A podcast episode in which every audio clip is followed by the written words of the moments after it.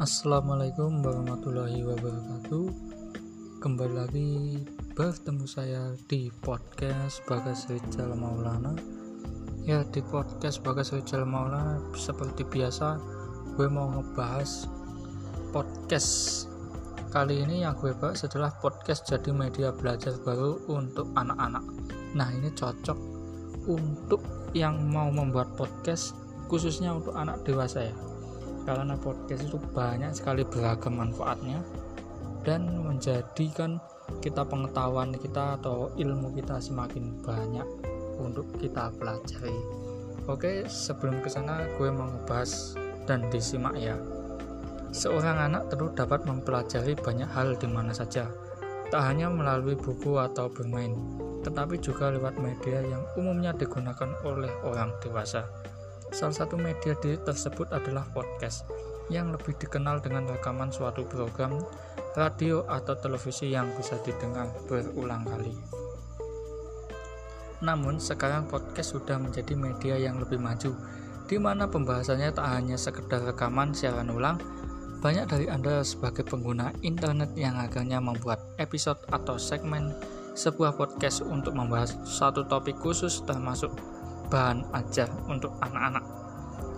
Podcast untuk anak menurut survei dari Dialis Sosial pada tahun 2018, mayoritas pendengar podcast di Indonesia merupakan kelompok usia 20-29 tahun atau yang masuk kalangan milenial. Kondisi ini ternyata jadi ajang untuk mengembangkan podcast dengan konten khusus bagi anak-anak. Badan Pengembangan Media Radio Pendidikan dan Kebudayaan atau disingkat BPMK LPK menyebutkan bahwa di 2018 saja sudah ada ratusan sekolah pendidikan usia dini PAUD yang menerapkan pembelajaran berbasis podcast.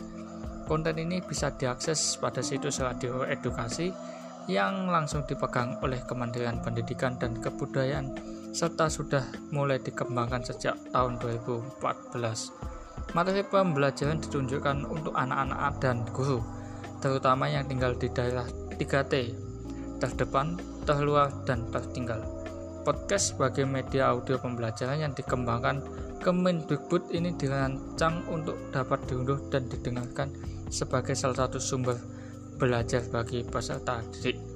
Hingga saat ini BPMPRK sudah memiliki ribuan konten podcast tak hanya ter termakan edukasi tetapi juga penggabungan dengan hiburan entertain dengan adanya konten e-learning berbasis podcast ini diharapkan bisa melatih imajinasi anak dengan konsep yang lebih dinamis dan efektif tentunya.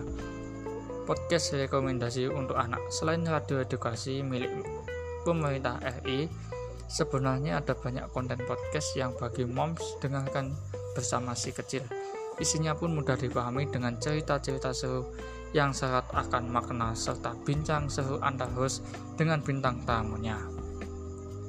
Nah, itu dia informasinya. Semoga bisa memberi manfaat buat teman-teman yang mau belajar buat podcast khususnya anak-anak milenial karena untuk mengembangkan bakat ya hitung-hitung buat nambah cuan lah. Oke, sekian dari saya. Terima kasih telah mendengarkan podcast saya. Bye bye. Thank you.